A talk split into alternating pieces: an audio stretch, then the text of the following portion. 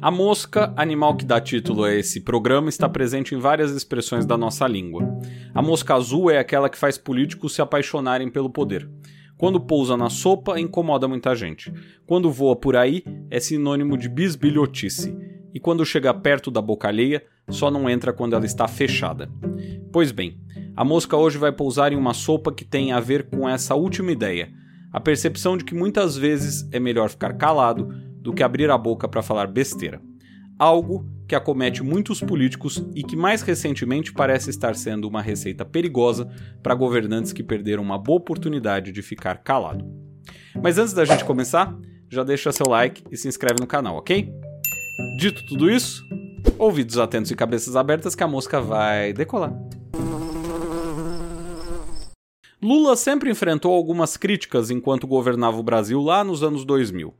Entre as mais recorrentes estava o apoio dele e de sua sucessora Dilma Rousseff a alguns governos autoritários, tema que, aliás, voltou a ser tratado durante a campanha eleitoral do ano passado e que teve como resposta o direito à autodeterminação dos povos. E embora exista mesmo tal conceito, há de se questionar sua validade quando se trata de regimes antidemocráticos onde as eleições são fraudadas ou fraudáveis. Como se pode defender o direito de um país decidir qual rumo deseja tomar quando a escolha não é livre e democrática? Porém, ainda que Lula fechasse os olhos para alguns regimes autoritários nos anos 2000, sua popularidade, o crescimento econômico, a prosperidade que vinha do boom das commodities naqueles anos faziam com que algumas dessas incoerências ou deslizes fossem por muitos perdoados. Só que as coisas mudaram. A realidade é que Lula não percebeu, mas sua versão terceira temporada não é aquela quase unanimidade dos anos 2000. Em outras palavras, Lula hoje precisa a todo instante convencer a população de que ele é a escolha certa para governar o país. A pouco vantajosa margem de votos recebida no pleito de 2022 não lhe dá muita gordura para queimar, entende? Guardadas as devidas proporções, em parte é o que aconteceu com Bolsonaro. O ex-presidente foi eleito até com uma folga maior se compararmos a Lula, mas a realidade é que a oposição a ele também era bem grande. Prova disso é o índice de reprovação do ex-presidente, que de cara já era alto. Após três meses de poder, Bolsonaro tinha 30% de ruim ou péssimo, contra 19% de reprovação de Collor no mesmo período, 16% de FHC, 10% de Luiz Inácio Lula da Silva e 7% de Dilma Rousseff. Atualmente, segundo o IPEC, Lula é rejeitado por 24%.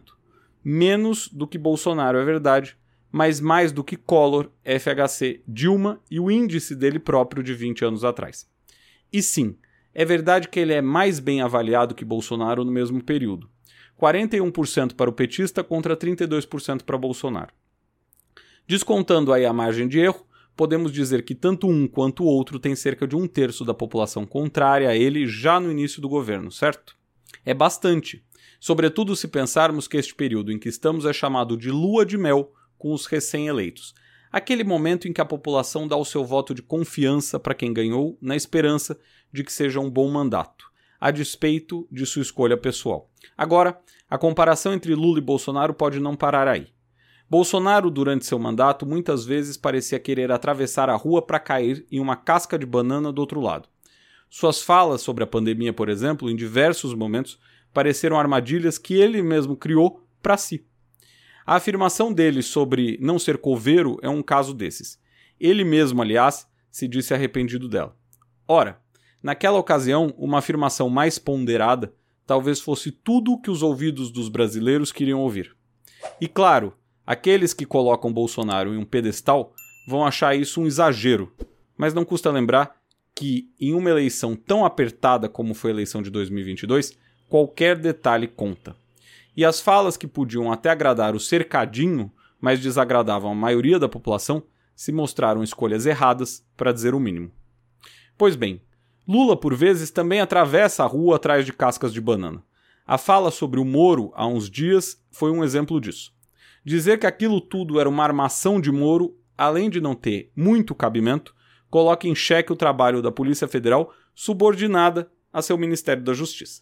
Aliás, nesse aspecto, Lula perdeu uma ótima oportunidade de valorizar o trabalho do seu governo. Bastava dizer que a Polícia Federal, com a ação sobre Moro, demonstrava ser novamente uma instituição de Estado, agindo a despeito das opiniões pessoais do presidente. Seria um gol, né?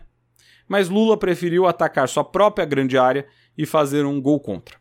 Fez o mesmo em relação aos Estados Unidos, quando alegou que a Lava Jato era uma ação dos americanos contra empresas brasileiras. Sério, para quê? O presidente americano e o governo dos Estados Unidos mostraram apoio à democracia brasileira durante todo o processo eleitoral. Reconheceram a eleição de Lula quase imediatamente. Receberam Lula para uma visita oficial e por aí vai. E como foi a retribuição de Lula? Antes, nos anos 2000, como eu disse há pouco, essas questões poderiam passar despercebidas ou, mesmo se não passassem, acabariam por ser relevadas com maior facilidade. Porém, em 2023, com uma economia que não vai bem e uma popularidade que, embora não preocupe, também não deveria deixar o presidente confortável, a boca fechada pode ser altamente recomendável. Lula, porém, parece que segue achando que ele está governando um país que o vê como antigamente, quando era quase uma unanimidade. Comete, em larga medida, o mesmo erro que Bolsonaro cometeu, seja por ingenuidade, seja por uma imagem deturpada de si e de seu governo, seja por se cercar de apoiadores que inflam essa ideia.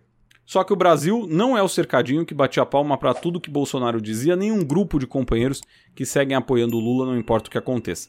Companheiros esses que seguiram com ele durante a denúncia, a prisão e agora o governo. Lula foi eleito prometendo outra coisa.